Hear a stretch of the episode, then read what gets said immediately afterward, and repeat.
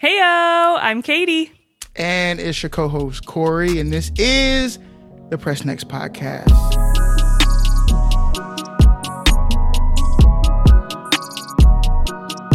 And listen, y'all, we obviously have some people here that have not normally been with us. We have two guests on the show, uh, and I'm going to let them introduce themselves. So, Casey, you want to go first? Yeah. So, my name's Casey Graham. Um, I currently live in Abilene, Texas. Been here about seven years. Um, I absolutely love it. We just bought a house. So, is my house Hey, turn us. up, turn up. Um, so yeah, that's about it. I work in a retail banking position. I'm an assistant manager there. Absolutely love my job. Love my life. Not gonna lie. Feel like I'm at the top right now. So Well, congratulations Good. and welcome to the show. And our other guest is Maddie. Maddie, you want to introduce yourself? Hi, I'm Maddie Green. Um, I'm currently a student at Oklahoma State. So I'm living in Stillwater and I'm finishing my third year. So one more year and I'm done. Getting Yeah, close. I know. Ooh, what are you majoring in? Uh, I'm an English major. Nice, nice. Uh, please do not. Uh, my English is all kind of messed up, so I Oh, hope it's okay. it's okay. Oh, I use all type of different vernacular. So we are excited uh, to have them on the show today. We are going to be talking about um, a very could be triggering topic. So we do want to give Yeah. that warning for you all. So uh, this month is Mental Health Awareness Month. The topic of discussion specifically with this episode is eating disorders. So here's what we want y'all to do. The movie is called To the Bone. You do not have to watch it. It is on Netflix. Um, the movie is called To the Bone. Don't have to watch it. If you do not want to listen to this episode uh, because it is centered around uh, a topic that may be triggering for you, that is completely fine. Uh, go back, listen to some other episodes. Wait till our episode next week. Uh, we will see you next week. We love you. Thank you for showing up. If you are here for the run, please sit back, relax, and listen to this conversation. And before we get into that, if you would like to be like Casey and Maddie and be on the show to discuss the movie, maybe share your own experience, make sure you click the link in the bio, fill out the form. We will get in touch with you and we'll bring you on. We'll definitely bring you on because we want to hear your story. Katie, you want to give an uh, overview about the movie this week?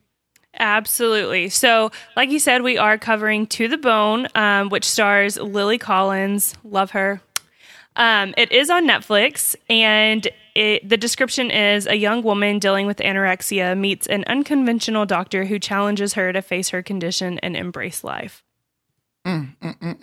And uh, full disclosure, I legitimately watched this movie today, so it is very fresh in my mind about this film. Uh, so we're gonna jump right into it. And Maddie, I'm gonna ask you first on a scale of one to ten. Um, how did you like this movie? How much? How much did you like this movie? So I think it was pretty controversial. So like saying that I did like it kind of seems, you know, not the best. little weird. But yeah, but I think I would rate it about like a seven and a half or an eight, just because it is one of the first movies that really like brought awareness to this as a whole that I know of in like an actual type of light and not just a like humorous sort of way. Right. I could. Agree, I agree with that. Mm, well, Katie, you agree with the same score? or You gonna give it a different score? Um, I was thinking like an eight. Yeah, I I enjoyed the film. I think that it. You're right. It does sound weird saying I enjoyed it. I enjoyed the message that it brought because I think sometimes it's really hard to talk about taboo topics, and so when you see them depicted um, in such a what I assume is a realistic manner, really, you know, has other people open up their eyes. It's not just, you know, like anorexia isn't just people starving themselves, right? Or Right. bulimia isn't just binging and purging or, um, you know, these other disorders. It's really something that people struggle with and it's not it's not just not eating you know it there's other there's layers to it and i think that seeing it depicted um, really opened up a lot of eyes Okay. Casey, how you feeling? Scale of I one to ten. I would say definitely an eight just because it is uh, pretty realistic. I mean, I would say um, the main character's like specific case with like anorexia was it it was to an extreme. Mhm. Um, but I think that needs to be shown um, instead of, you know, like Maddie said, like sugarcoating it or anything like that. I would definitely say uh, the realness and how raw it is, um, definitely an eight for me because it did show the different dynamic and like how her eating disorder, you know, affected all the relationships around her. Right, right. I would have to agree with y'all. I would also say this is big for me. I'm a you know a film buff, but I kind of thought it was like a nine for me. But let me explain why. I'm probably never gonna watch this again. Not on the account that it was a bad film. On more on the account that like it's tough for me to watch trauma over and over. Right. Mm-hmm. So I'm probably never gonna watch this film again. It's the reason why I can't watch Precious or uh, Fruitvale Station. I can't watch them again. Right. I, the Passion of the Christ. Seen them one time, can't do it. but the stories that I think that it focused on and, and told weren't just hers, Mm-hmm. right? It was her parents, her step parents, her sister. It was everybody involved that you got to see how people react, and not even necessarily like that her disorder caused, but more so that some people just aren't, aren't informed enough that they don't know how to love or or support or protect somebody who even has a disorder like this. So Mm-hmm. I think they did. While some of the parts of the movie were really cringy for me, because I'm like, how, why would you say that to your daughter, right? Like, or why would you do that? But I know better. I'm I'm a little bit biased, right? My background is in counseling and psychology. That's the DSM five right there, right? So right. I'm a little bit biased, but at the same time, I have to understand that there's a plenty of people out there who have no idea how to support and to deal with anything of that nature. And I think that the film did a good like thing of showing almost every aspect of who is going to be around you if you are um you know going through uh, this. So my next question and you kind Another of go ahead. an, another thing that I really liked about this is how they included a male as well because it showed that not it's Mm. not just a female um, disorder. You know, it happens with everyone, whether they're male or female. Okay, okay. I kind of want to talk. I want to unpack that. But here's a here's a follow up question I want to ask.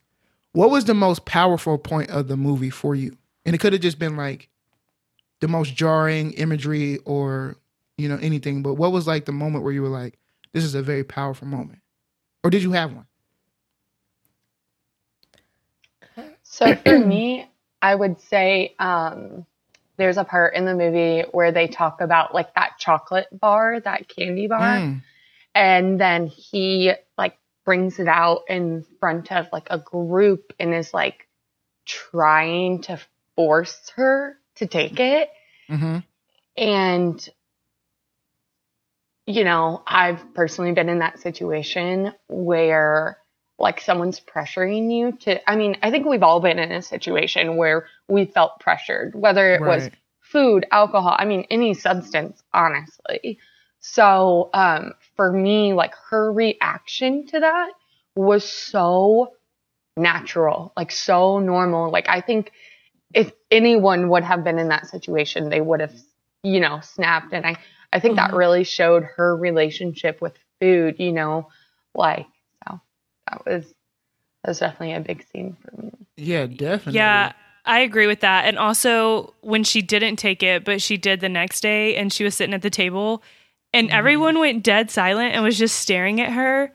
And I was like, y'all are in the same situation. Like, why are you staring at her? Clearly, this is a big deal for her. Don't make her uncomfortable. Right. what about you, Maddie? Um, okay, so this one it it's like a little more like towards my experience of why it Mhm. kind of meant a lot, but where the part where they go to the like exhibit, the where it looks like the rain is falling on them, but it's the Right. light um and everything because the first time I was in treatment, we did an outing like that and we went to this really big art museum and it had this like really really magnificent garden in the back And I remember just like standing back there and just like having a feeling of knowing it'll be okay and that I can I can do it. For some reason, I don't know what it was about the garden or just the art or nature or whatever, but there's something in that that I think is important towards some people's recovery. Yeah, that's Wow. awesome. That is amazing. Like that is some as somebody who admittedly has never struggled with this at all. That was a scene that kind of I didn't understand. But hmm in talking to you, you having a connection to that scene. That's why I love this is why I love movies and film. Like how incredible was for somebody like me to have missed that and for somebody for you to be like, this is a very powerful moment because this is something that I've also experienced. Incredible. Incredible. That is incredible. Powerful what about you, moment for Corey? Oh, for me, okay. Oh man, I feel like there's a lot. Um the counselor in me, I think the the powerful moment for me was you remember when they were in um I don't know what you call them. It kind of looked like a little hut. but it was at nighttime and her real like her her mom came in and was like, "Hey, can I feed you?" That conversation and then like she fed her as if she were a child again the reason why that was powerful for me is that when we talk about therapy and what is unorthodox and what can be therapeutic, it can legitimately be like anything. And so, for instance, you can be with a client and do something called the the, the empty chair, right? Where, especially if you're talking about somebody who has passed or somebody who's gone or something, and you are talking to somebody who is not necessarily there, but you're able to still uh, have a very cathartic experience. Literally, you can find therapy in some of the the wildest places. And so for that scene, I was like, this is incredible. This is very powerful. And nobody's going to understand it but them two. hmm Me as a viewer, me as like somebody who's a- an aspiring counselor, I get the why they use the technique, but the connection between them two, they're only going to understand. And also it showed that sometimes the therapy has is is the chain and the connection between a person and another person or a person in a system and not just a person. Right? Like they need more. They don't have all the of the support. And I feel like I've even been there in my life where it's not just a I can just suck it up. right? Which is mm-hmm. the conversation she had with the doctor and keep going. It was like, no, I need support. I need somebody else. So I feel like for me, that was like mind blowing. I almost dropped a little tear, but I didn't. I did because the second most powerful moment to me is when she was laying in, on, on the ground and she was in the in the tree and she saw Mhm. herself. Yeah. Right. I guess depicting that was her rock bottom. Uh, very powerful. Casey, you want to say something? No, um, I would say along with that scene, like where her mother is feeding her, you know, as someone who has been through therapy and used unconventional tactics, I guess you could say, like it makes sense. It made all the sense in the world to me. hmm So. Okay. Okay. Yeah, for me the most powerful. So I think I have two um and they were both they both seem so minor in the grand scheme of the movie. Um but the the first one that sticks out to me is when she gets off the after she left treatment and she gets off the bus and her mom, her real mom picks her up. Um and just the way her mom reacted to seeing her. It was like how do you come out smaller than you went in? Um, and I think just seeing the heartbreak from a mother's perspective, um, it just really depicted how it does affect more than just a singular person. Um, and then the second one that really sticks out to me is when she left the treatment center and the stepmom was talking to the doctor and she was like, How can you just let people walk out? And he said, Usually we don't let them walk out, but Lily or what's her name? Penny? Eli. Eli. Yeah, Ellen, but they go by Eli. yes. Eli. But Eli needs to hit rock bottom. Um, and I think that being a like being raised around someone who was addicted to drugs, um, this is much different. But uh, it's addiction, right? So addiction um, in any aspect is a disease, and you need to encourage but not enable. And so, um, I got that from your mom, Corey. Um, encourage but not enable, and that's We know. something that you you don't realize until you're in that position until you are helping someone who doesn't want to be helped. You know, you have to let Mhm. them figure it out on their own. And like he said, like you can't have somebody in a treatment center that doesn't want help because it's not going to work. That person has to want to be helped.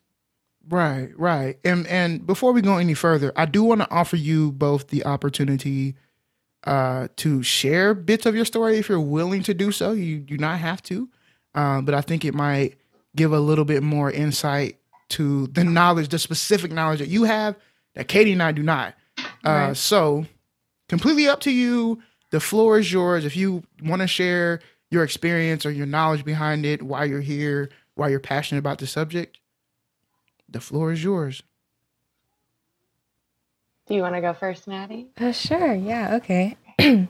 so, my story started my senior year of high school. Um, I was, I was the oldest kid of three, all girls, and like I was in all AP classes. I had a lot of like pressures on me to be kind of perfect and like the example. Um, so, I've I don't really know why it started because it it wasn't really a conscious thought. It just kind of happened uh, the first time like I restricted, uh, and I just kept doing that. And I didn't know what it was. I didn't think it was an issue or anything until like somebody at my school, and it was a pretty big school. I graduated with like fourteen hundred. Mm, So wow. Wow, that's Uh, huge. yeah. Ugh, but somebody talked to my teacher and I knew one of the vice principals, so the vice principal like called me out of class and then had to call my mom and uh, they made me go to the doctor and then within a week I was in a treatment center and I stayed there for 2 months and then I got out, finished senior year. Was doing pretty good, but college and some other things happened and I ended up going back into my eating disorder. And then at the end of fall semester of my sophomore year, I went back to treatment for another month. And that time it was more by choice and it was with adults. The first time I was in an adolescent unit, so it was all like 17 and under. So and I was 17, so I was one of the oldest. But this time I was 19, one of the youngest. Um, but that time was it stuck a lot more and i was able to actually take what i learned and stay in recovery since then so yeah.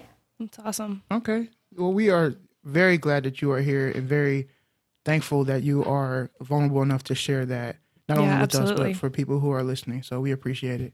yeah of course So, um, if you don't mind sharing, what do you think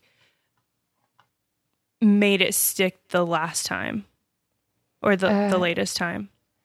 i think um, with this most recent time in treatment i i realized like i just wasn't happy and that giving into behaviors all the time and not having any energy and just being like a shell of myself wasn't the way I wanted to live anymore as much as like my disorder gave me control of something in my life I I realized it I wasn't in control mm. anymore. And I needed to take care of myself if I wanted to like have a family one day and just have like an actual happy life Okay. Thank you for sharing that. Definitely. Casey, would So you like to share? Oh, my bad. I didn't mean to cut you off. Go No, you're fine. So I'd say for me, like, um, from a very young age, I started noticing um, either comments from like family members or um, even my own parents. So I'll just be honest. Um, my entire family is overweight. Um, m- my dad, my uncle, my grandparents, um, you name it, and they are severely obese. So, along with that comes a lot of medical complications. So, you know, everyone's diabetic in my family for the most part. Um, so, when I was a young girl, uh, I would always remember like family members being like, oh, you might want to watch what you eat. Like, you know, you're on this side of the family, um, you know, this, everyone's diabetic because they overeat and this and that and that. So from a very young age, I would say like not having a good relationship with food. So, um, counting calories like in elementary school, like, Wow. like uh and i uh never really realized what trauma that would bring on later in life. Mhm. um i was also an athlete growing up so uh i was a dancer. And so with dancing um i always felt like i was in the middle. So like i always saw these like really thin dancers that had so much control of their body. And i was like i want to be like that. Because then i knew girls that were bigger and they were in control of their body and their movement but i knew that if i were to big, get big i was scared the health problems that would come to it so I, I Right. I was in the middle, but I wanted to be one extreme or another at some point because I was like, maybe it'll make me a better dancer, which now sounds crazy. Um, but I would say from like a very young age, like uh, my parents didn't allow um, like a lot of like high sugar foods in the house. So like no snack cakes, no pop, uh, which is like soda. I was about to say pop, Yeah girl. so like so like She's no a Midwest Pepsi, girl. no coke yeah so like we weren't allowed to have anything like that in the house like when it came to like cereal we had like you know like the traditional original like cheerios. And like you would like sneak the bag of sugar to like add some flavor to it. So i'd say from like a very young age. Like food and i had a very rough relationship. Fast forward um you know, I had a lot of like ups and downs in high school. I had um, one of my best friends um, was admitted to an inpatient facility for her eating disorder, and um, it never really hit me that like my relationship with food was unhealthy until I was 24. Um, was probably like my biggest, I would say, downfall um, as far as my weight goes. Um, I was going through a really big breakup. Um, I was in a seven year relationship that was coming to an end. Um, I was just beginning to live on my own for like the first time ever because like even though I moved out of my parents' house, I still had a partner that I lived with. Um, so the stress of all of that like triggered me not eating. And then by the time I noticed anything was wrong, I had lost like 40 pounds. Wow. And uh, I remember uh, I would meet people and they would ask me if I was sick, like from like a terminal illness, like like they were like, "Is she okay? Like, is she like dying?" And you know, um, even my boyfriend's mom, you know, I had met at that time.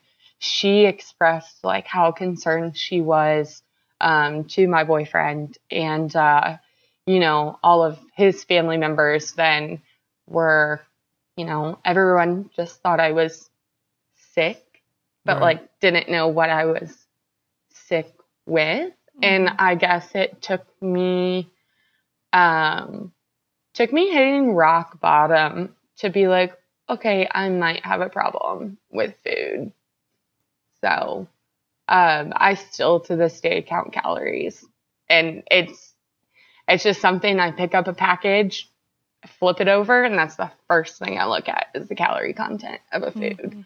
And so, um, relating it back to the movie, um, when she said that the feeding tube was going to be 1500 calories, like that was probably the most triggering part for me because I was like, oh, like I think I'm like well now, but I still count calories every day. And like if I were to have a meal with 1500 calories, I'd probably freak out. Wow.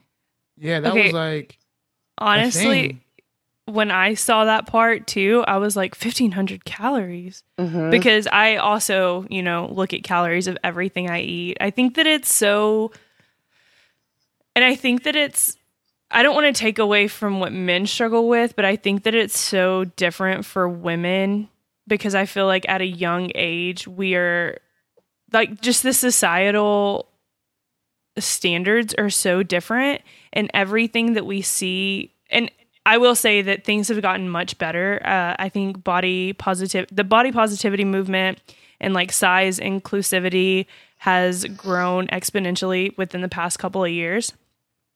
Um, but like I,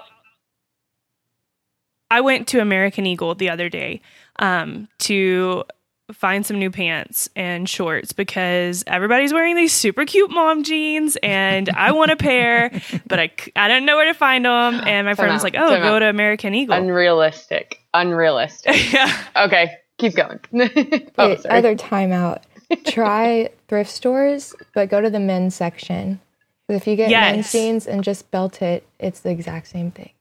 Okay, and okay, Walmart, okay. Walmart men's jeans as well. They have dropping some Bet. really gems. Bet. Where do I go to get my jeans? Because my jeans, because you know it just it ain't the same for me.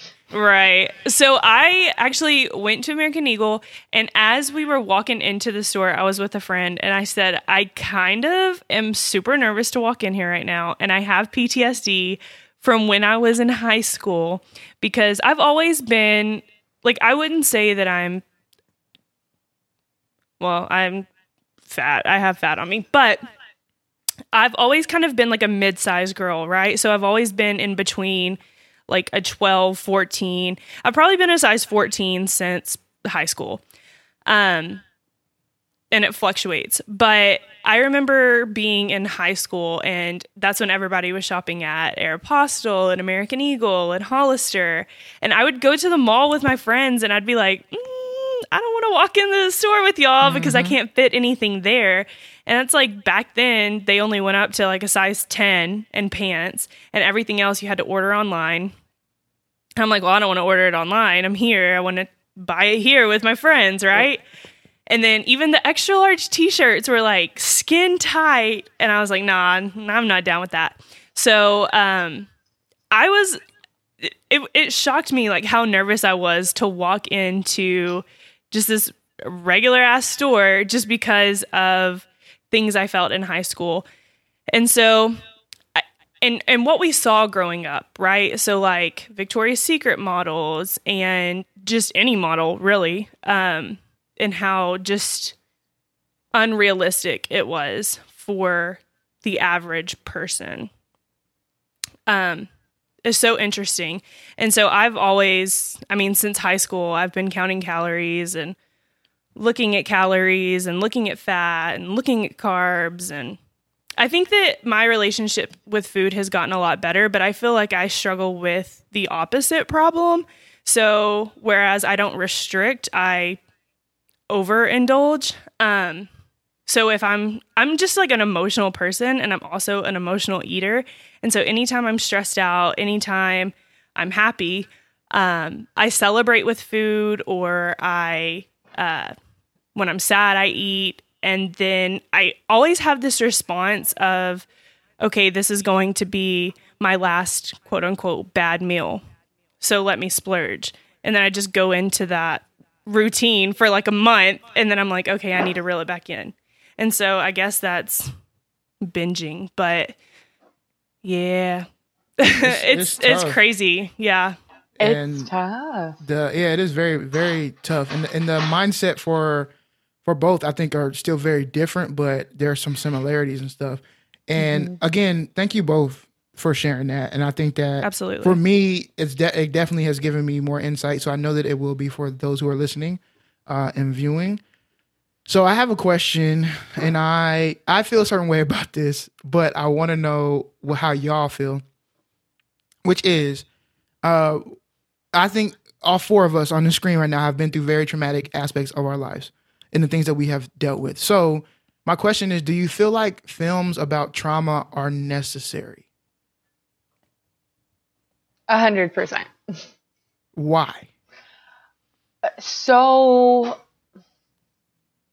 I think everyone has trauma Mhm. um, in some way, shape, or, shape or form.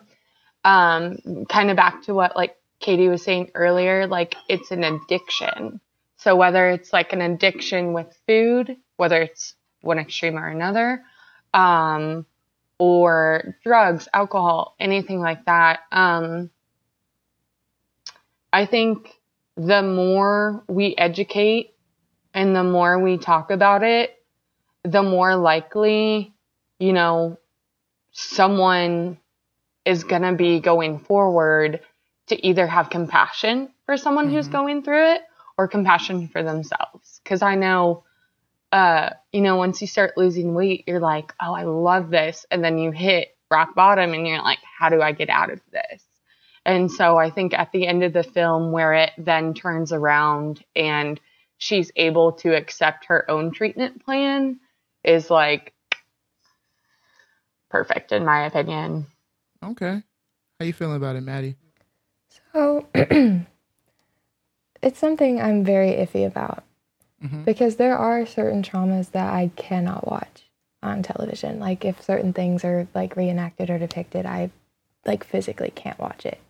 Um, this is not one of them. Um, this is something I've like embraced and worked through Mhm. obviously a little bit more but um i think the only problem with a movie like this being so um like graphic and so honest is that Mhm.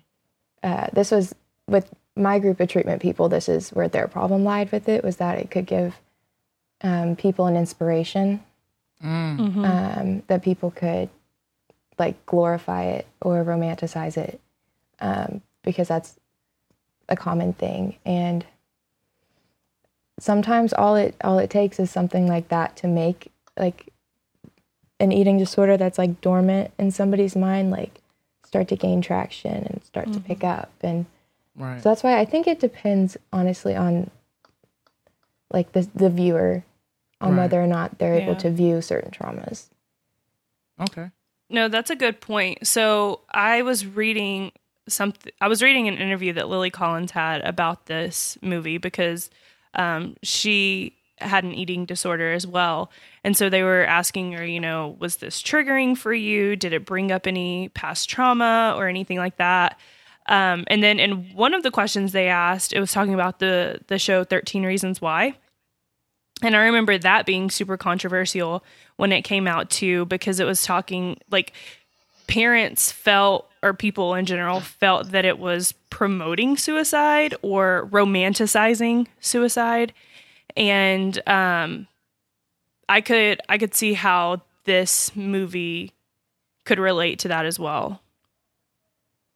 Yeah. I mean, I, I feel that. I literally like Casey. On some days, I'm like you. I'm like, yo, we people need to see this. You know what I mean? Mm-hmm. Like we people need to be aware that this is something that's going on, so that maybe they can recognize the signs and symptoms and get somebody help. And then like the next day, I wake up and I'm like, I, there's no way I can watch this again. Yeah. Like for so for me, here's how it's a little bit more prevalent for me right now.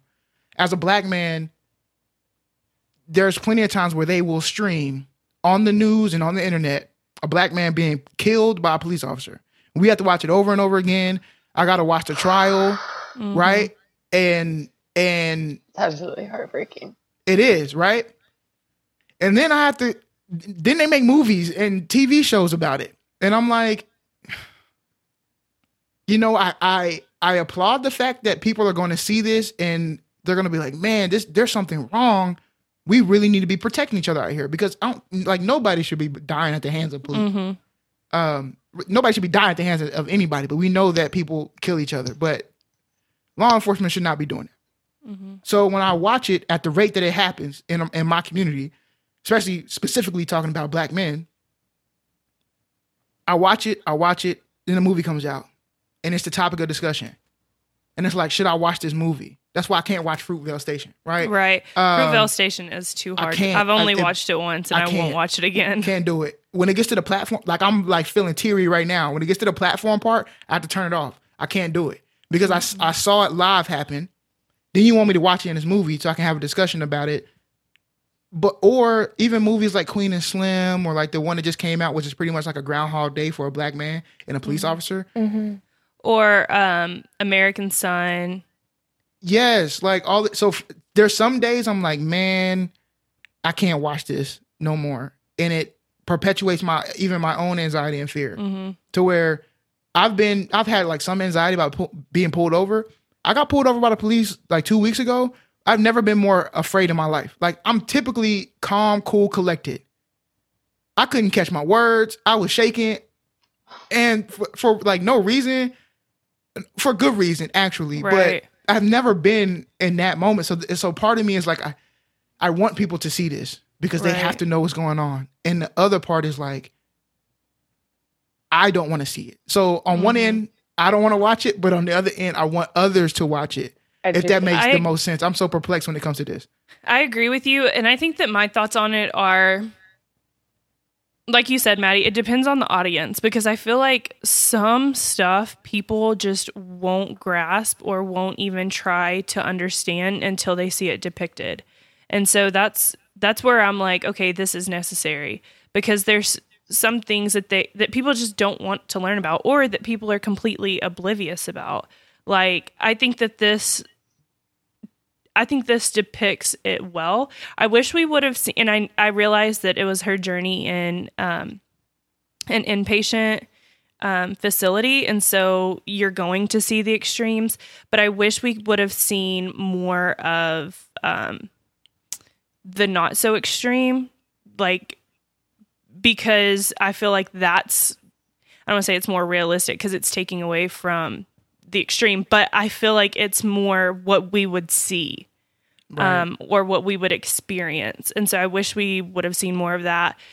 But that's why I think that some of these traumatic films are necessary because I feel like people will deny it until they are shown Yeah. it.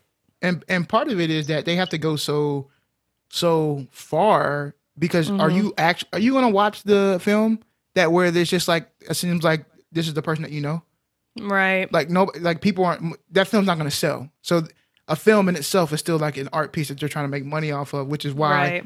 some people a lot of people might find it as being you know very problematic that you're Mhm. profiting off somebody's trauma um but oh man i, I literally thought it was a great film I, that i would probably never watch again because it's really tough for me to watch trauma but i do want Mhm. other people to watch so that they can understand some of the ins and outs um so another question i have is um Casey, I'll start with you. Do you think that you know there's something that causes eating disorders? Is there some sort of cause correlation set up? Um, I would definitely say society, starting with society, um, kind of like what Caitlin was, or Katie, sorry, it's Caitlin to me. kind of like what Caitlin was saying, like walking into a store and like, like I do this now with like a, um, where I live, there's um, a lot of local boutiques popping up here and there. Well, when you're a boutique, you typically sell small, medium, large, you know? Mhm. so like even right now like i walk into a store and i have to buy a certain size and uh that itself is kind of triggering to me still so Also, that not every store, like a size eight, is so different from store to store. girl That's a whole other thing. Right. And that's hard for Um, me to understand. Cause I mean, like, I might get a size that just fits a little bit tighter, But from what I hear from the ladies is that it'd be like a whole different size. Like an eight be a really a four or something. And I'm like, what the? Yeah. For me, I think like for my particular situation, um, it was definitely like seeing like, you know, having family members in my ear about like watching what I eat from a very, Mhm. very young age. Like I can I mean, I remember being like first grade, like hiding a cheesecake bar because I didn't want anyone else in my house to have it. and I didn't want anyone to know I was eating it. And I mean, just like from such a young age, uh, just being so, so, I, aware is not the best word for it, but just being aware of like what food can do. Mhm. So that's just for me personally. I will say that this movie was very triggering. Like, uh, right now I'm kind of on like the opposite end of this scale, literally. Like, I'm the heaviest I've ever been. And that itself is like a day to day process, Mhm. like a hundred percent. Like, I'm not gonna sit here and tell you like when I walk out into the grocery store, like I have two things. I'm like, what do I want that tastes good? What do I want that's not gonna make me gain weight? Like, which is Uh, impossible. So I feel that. How about you, Maddie? So I I I don't think it's like a blessing, but it kind of is that um, I've met so many different people that have eating disorders Mm. and that have been like going through different ones. Um, right. So, like, the most general thing I can say is that eating disorders are mainly caused by anxiety, Mm-hmm. and they're usually closely linked with like OCD or tendencies of such, um, because it's all about. It's not all about control, but for a lot of people, it's about control. Um, being able to control the food is a stress reliever. It's it's a coping mechanism for a lot of Right. people, um, or different behaviors are their coping mechanisms. Uh, but like for some people, um, I've had I I know some girls in a Jewish community in New York who I was in treatment with, and their community really like enforces being small, and so Mm. that's how it started for them. Wow. Um, I know. I have one friend who she never even had like body image issues. Um, she didn't really care what she looked like. Um, she was only like 14 or 15 when she was there, but when she got really anxious, that's when she couldn't eat and she had really, really bad anxiety. And so it, she was like never eating. mhm. Wow. Yeah, so I mean, I I was even there with a girl. She was she was 13 and hadn't put solid food or like water in her mouth in over a year and had been relying off of Wow. a tube for like that time like yeah. So I mean, the extreme cases like um the show in treatment centers, it's Mm-hmm. it is pretty honest. Like Mm-hmm.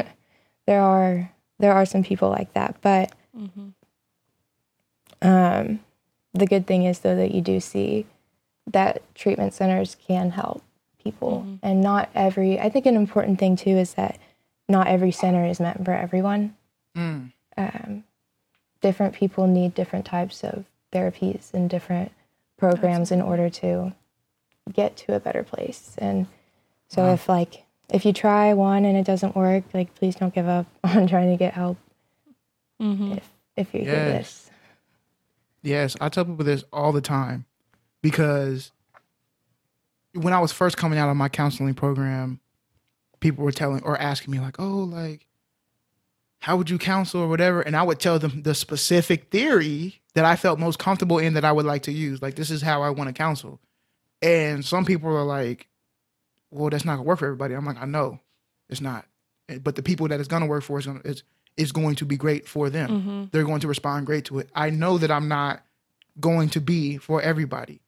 Um, and I feel like that's the w- when it comes to therapy, whether that be counseling or anything, uh, even if you're looking at it from a standpoint of you go get a physical trainer or something, everybody has so many different outlooks Mm-hmm. and they're trying to do something that is going to fit you, but they have kind of one purview.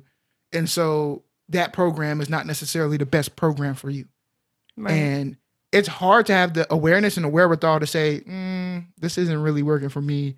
And then, as you said, Maddie, to not give up on it, right? To recognize that this is just like one stop and I need to go to like the next stop and see if the next stop is good. If the next stop isn't good, like, okay, well, I need to go to the next stop. Um, and we saw that kind of in the beginning, right? Where she was like, that treatment center in the beginning was not for her, and she was not going to get any help out of that. Um, that was probably like one of the funniest scenes in the in the film. Uh, I was like, from that scene, that's when I knew it was like, oh, this is going to be good. Like, this is going to be good. I can already tell she's acting the hell out of this. uh, she's doing a phenomenal job, but I think it's very important to drive home, uh, everybody, uh, those who are listening. For one, if you have the means, um, please get help for anything that you're dealing with. If you don't have the means, we can hook you up with some resources or try to hook you up with some resources in your area that may be able to help you out pro bono or anything else to get you some help. But also recognize, please, please, please, the help that you get at first may not be the best help for you. You're gonna have to continue to do it. Um, recovery is a lifelong thing. You are not ever just gonna wake up one day and be like, "I'm done. I'm I'm, I'm fully recovered." Yep. It's an everyday struggle. So keep living, keep keep fighting that struggle. Come out on the positive side. Some some days are better than the next. I don't want to go on preaching, but I definitely So- felt that. Like, go ahead. I actually have a question. So, Casey, you brought up um, triggering and how this could be triggering or how it was triggering for you. Um, so, I have a question because this is kind of uh, current events.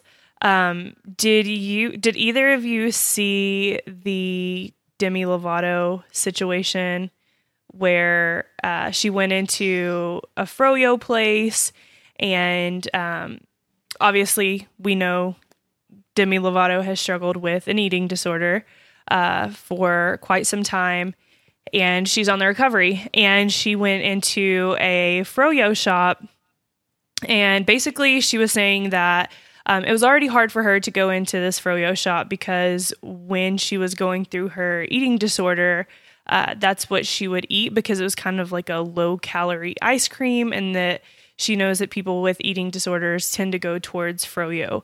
Um, well, in the shop, there she was saying that there was marketing for diet culture, and that this froyo shop was diet culture vultures um, because they had like sugar-free options and guilt-free cookies and um, like the Larry and Lenny protein cookies and all of that. So, what are y'all's thoughts on that?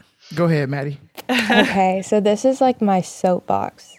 I I absolutely cannot stand diet culture and the way that so many people are making money off of people's insecurities Mm, speak on. because that's a little that it like breaks my heart that this business it's just a business has been able to influence uh, just what women and men and everyone in between think they need to be and look like in order to be like happy and successful.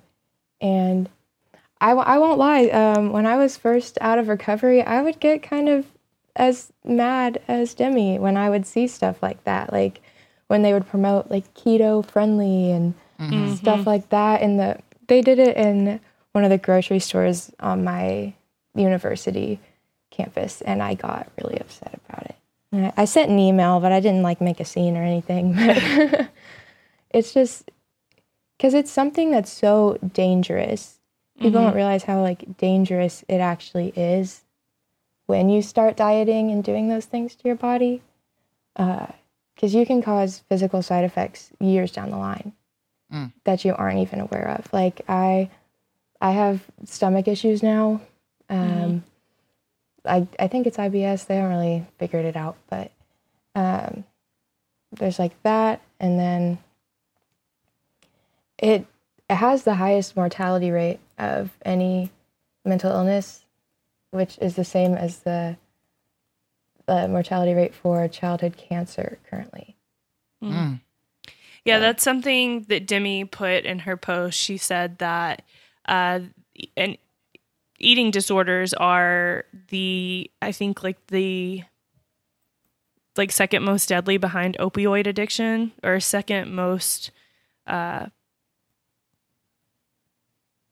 I don't want to say popular, but like Yeah. for lack of better terms, like the most uh Frequent. people are most affected by it.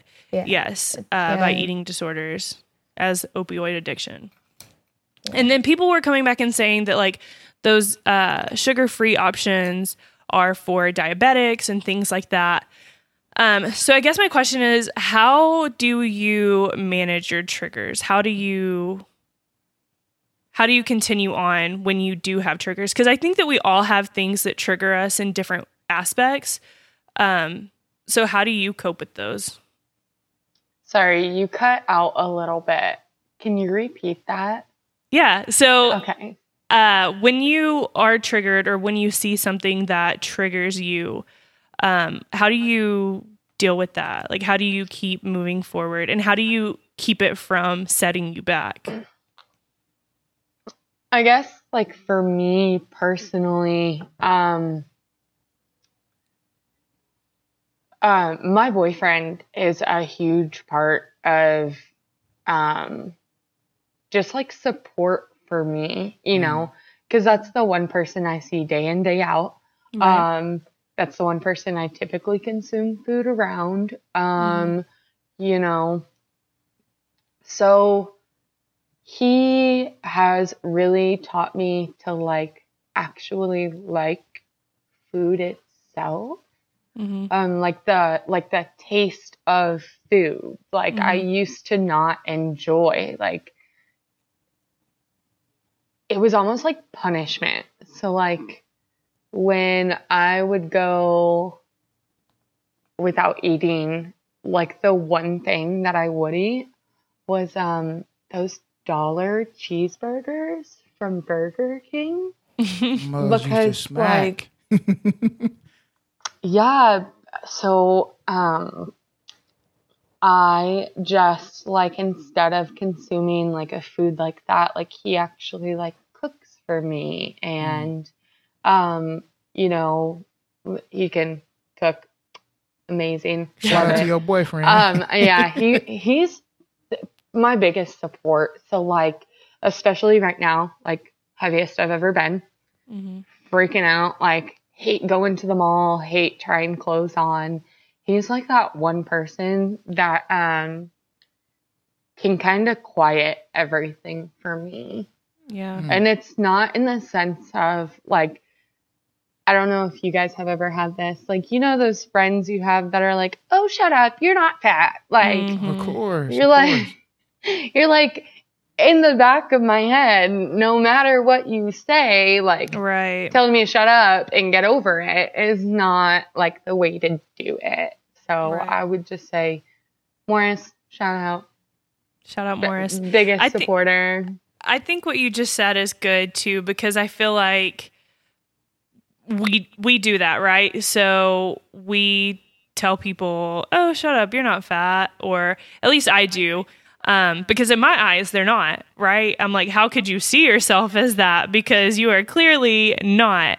Um, but I think that it's important that we, and I'm really just talking to myself, that we see the weight that our words carry because we might not know what that person is struggling with and to them they might be the heaviest they've ever been and to us they might look small still but that's something that they are struggling with and so our perception isn't everybody else's perception and i think that that body dysmorphia um, plays a big key in that like i have a friend who i have to remind her all the time that what she sees is not what everyone else sees.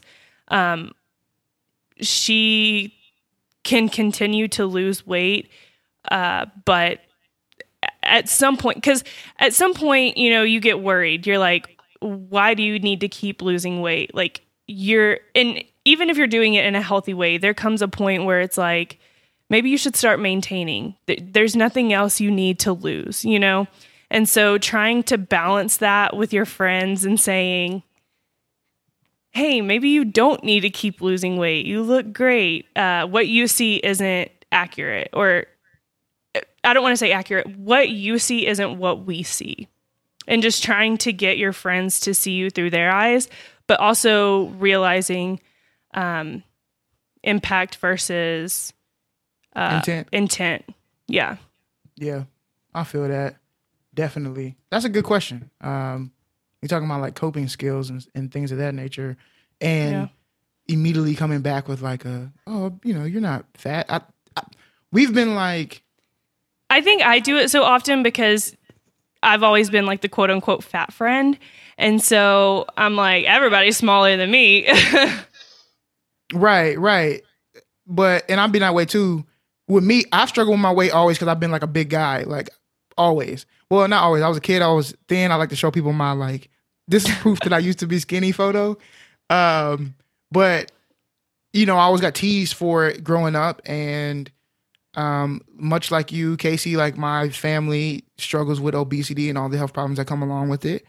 Um, and I was just and am fortunate enough, at least for now, to not have suffered from many of those health issues because I've been so athletic and been working out. And so now that I've gotten older and I've stopped doing that, and we've been more like health conscious of like, if if we gonna be here for a while, like I gotta we gotta crack it down, right? It's just so hard to get out of something that is that feels so natural to you, right? Like as you were saying earlier, Maddie, it's like you don't think about like how I got into what is going on. It just happens, and then it feels like it's impossible for you to separate from it. Um, and you know, Casey, you're counting calories, and I'm counting calories. Right now, I'm looking at stuff like mm. today. I'll share a story like legitimately what happened today. I'm driving down the street. I wasted gas. This is my train of thought. This is so wild to me. I'm driving down the street. I just did something. I'm like, man, I'm gonna pull up at Sonic and I'm gonna get a drink. I drive by Sonic and I'm like, man, I don't want none of their low cal or no calorie drinks because the, most of them have like uh uh caffeine. I don't do caffeine Oh. like that, right? I don't yeah, caffeine, I don't do caffeine like that. Then I was like, well, I could probably get a Sprite Zero. But Maddie, I have stomach issues too, so I can't do too much um of carbonated stuff. So I said, you know what? Let me just go to the gas station. so then I pull up in the gas station. I literally turn in the gas station and I'm like, nah, I don't need. If it's water in there, that I'm gonna get because that's pretty much what I'm gonna end up getting. I don't need to go to the gas station, right? And so I made two good decisions right there. And my brain told me go to the bakery to go get donuts because you should celebrate the fact you made two good decisions, like good mm-hmm, decisions. Mm-hmm. So I drove to Red Rock Bakery, did a circle in the parking lot, and was like, "What are? Eh, what is your fat ass doing? Go home, like g- go home." What are you doing? You just drove around the city for no reason. And so I went home and I like sat my car. I had to do something, but I literally sat my car for like three minutes. Like, what the hell just happened in my head? Like, what just happened? You know, so it's just, I understand how it is to be connected to something that feels so natural. So you have to like try to detach yourself. Uh, it's very difficult to do. And I'm sure that everybody who's listening, you have something in your life it may not be um, something as severe as an eating disorder, but there's some area of your life that you it is natural to you and you cannot. It's hard for you to detach. Just go into that area when you're thinking about this movie, when you're thinking about this discussion, and honestly, when you're thinking about people, because you never know what anybody is going through. So just think about that. Everybody's going through something. And when they are saying something specifically even about themselves, it's literally for them to like get out. You don't have to rebut it to try to make them feel better because oftentimes Right. we don't make them feel better. We just, well, I knew that. You know what I'm saying? Like, oh, you're not fat. First off, stop lying to me. I am. It's okay. okay. I know this. Uh, now you're just trying to make me, you know, don't patronize me. That's what some people might say, but it's wild out here in these streets. It's stuff like, especially with stuff like that. Well, my question to y'all, um, to to both of you, Maddie and Casey, is, um, with with the knowledge that you have, uh, there might be somebody who is listening now, who's watching now, who is struggling from an eating disorder. With your own experience, your own knowledge, what would you say to that person? If they are getting help, if they're not getting help, but just who is just trying to get through the next day, what is your advice to them? Um, I can go first.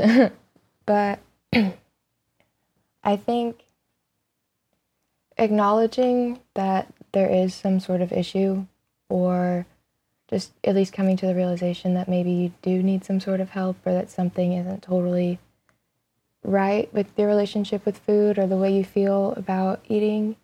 Um, and at least just telling one person.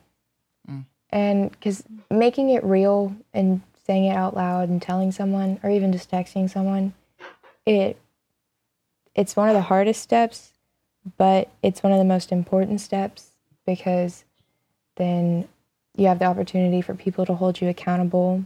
Because there will be days where you don't want to be held accountable and you just you don't want to listen to anybody else. And i mean eating disorders are really stubborn. They are very very mm-hmm. stubborn and the people who are trapped and consumed by them they oftentimes will not want help or don't think that they're sick enough to get help. I know that was something mm-hmm. I struggled with because I never was underweight.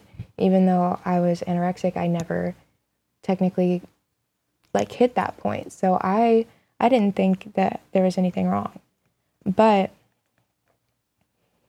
when I realized like what it can do to your physical health and just how mentally you aren't the same person and you don't have the energy and you just start living a more miserable existence. Um, it's just, it gets to the point where you have to ask yourself if if that's something you want to keep giving into or if you want to give your chan yourself a chance to try something new and take care of yourself a little bit more and take that time to really understand your mind and why you're doing some of the things you're doing like what could be causing it because if you never really go back and fix the root of the issue you never can really heal from it fully you're just kind of band-aiding it Right. That's what I was Um, thinking. yeah, and I think that was also a big difference between my first and second time. I I didn't really think I had a problem the first time. And so I didn't think I had like past traumas to go work through or process, but just spending time with yourself and trying to process things and all that. It's it's one of the most beneficial things even if you're not going through an eating disorder just to do a little mind check. Mm. I feel that. Casey, what about you? Yeah, I would say Maddie said that beautifully. I mean, like, there's most likely something underlining from it. Like, so, like, you have an, th- there's an issue, but what's really at the root of that issue? Um, so I would say, like, not even if you're the person going through it, but if you're a person that is observing it, you know, going back to that conversation of like, oh, I feel fat because I have body dysmorphia. Like, if you hear someone say that, you can't really dismiss it off as, "Oh, you're not fat. Like Mhm. I'm bigger than you. You're you're Mhm. fine." Like, um, because even though like your size may not show it, like you, like for me personally, like I still have a horrible relationship with food, and um, looking at me from the outside, you might not see that, but like what I'm internally going through, um, could be completely different. Also, if you are not currently in therapy, get in therapy. There are so, so, so, so many ways to go to therapy now with, uh, you know, now that we're in COVID, um, you don't even have to go to an office. And like, say you're, Mm. say you don't have an issue with food, you have an issue with how your body looks. Like, getting to that deeper rooted issue might take a professional Mhm. Right. and taking the initiative you know it, it can be expensive um, but you know going to therapy one time a week that costs $35 as a copay. I mean there's other assistant programs. If anyone needs help message me. I can help you find something in your area at least um, that financially assist you. But um, just getting to that root issue and really what are you going to do about it going forward? Mm. oh Yeah, those are you. You both spoke on that beautifully, um, and I think you both mentioned something that I think is important as well, with um, Maddie, you said you were never underweight, and Casey, you said that you still struggle, even though it may not look as that. I think that when we think about eating disorders, um, we think that you have to see like bone protruding under the skin to think that somebody is going through something. Right. Um, and that's what we see. And I think that it's important, even for people listening who have a bad relationship with food, or not, I don't want to say the word bad, an unhealthy relationship with food. Um, if you think you do, it's okay to get help. There's not a standard that you have to meet to be considered um, unhealthy or a, an unhealthy relationship. There's not, you don't have to hit a certain weight before you're like, oh, yeah, this is a problem. And I think that catching those things early will help keep from having larger issues down the road. Definitely. So, with that being said, I do want to thank you very much for for coming on the show, for sharing your experience and your story, Absolutely. Uh, for giving us some more insight, giving our listeners some more insight. Um, and do y'all want to shout out your social media just in case some, somebody wants to follow you and connect with you? okay, Casey's like, I don't know. I'm old. I don't even know what my like handle is or anything. I might have to look that up. Um, maybe we can link it on like the Instagram post or something. I- Yeah. I ain't got Okay. Yeah, we'll do idea. that. I, I will do that. I will link their um, I will link their social medias if you would like to connect with both of them. I really did enjoy hearing uh, from you too. Um, definitely having Yes. Thank uh, you so much for sharing. definitely Thank you for having me. Yeah, and I also want to say my DMs are also open for like questions or advice or just anything about eating disorders. I used to have a recovery account that was anonymous. nice. I, I didn't keep up with it just because college got too busy, but I'm Right. I'm very comfortable with talking to people if they need it. That's Well, awesome. good luck on your endeavors. I hope to see you cross the stage here soon. Casey, you already know what the deal is. Shout out to your Come boyfriend back too. to Texas, and right? if he uh if he out here cooking, we not we got to pull up so he can cook me some. You know what I'm saying? Because Y'all need to come for those enchiladas. hey, I'm in there. It's like five pounds in one sitting. I, I I'm in swear, there. but it's we had worth some it. enchiladas last week, didn't we, Katie? we did. Yeah, I'm in there, and I wasn't even like a huge enchilada fan, but I think I am. now. He makes his own sauce. Like Bomb. y'all need to come Mm. through. I'm gonna come Mhm. through definitely. All right, uh, uh, Katie, do you have any church announcement? I do not. Okay, well then you know what time of the show it is. Okay, it is time for me to pass around an offering plate. I'm just just, just joking. Uh, but honestly, we are self-funded podcast again. So if you uh, support us, you support what we do. If you want to just throw us a dollar or five or ten or a hundred, whatever you would like to do, uh, you can hit us up on Venmo, Press Next Podcast, uh, Cash App, Press Next Podcast. Um, yes, and do that, please. Support us, please. We're poor, and we would like your Oh help so that we can create a great experience for everybody else, and we can bring on more guests and things of that nature. Um, but if not, and you want to just support us by showing us some love, follow us on our our, our Twitter, Press Next Pod. Follow, follow us on IG, Press Next Podcast. If you want to follow us on our personal TikToks, do that because we do that as well. You can join our Facebook group. You can watch movies with us at the same time because we do uh, watch parties. You can just support us in whatever way that you want to support us. Send us some love, some hugs. If you want to send an email uh, about questions maybe you have or you, how you want to share your story or whatever, we can read that on. Like whatever way you want to be connected with us, we want to be connected to you. And I think that might be all of Drop us a Mine. review. Yes. Oh, my, what is wrong with me? Here we go. Yes, please, please drop drop us a review specifically on Apple Podcasts. Okay, drop a review. Could be one star. Please don't be a one star. But um, five star. Please be a five star.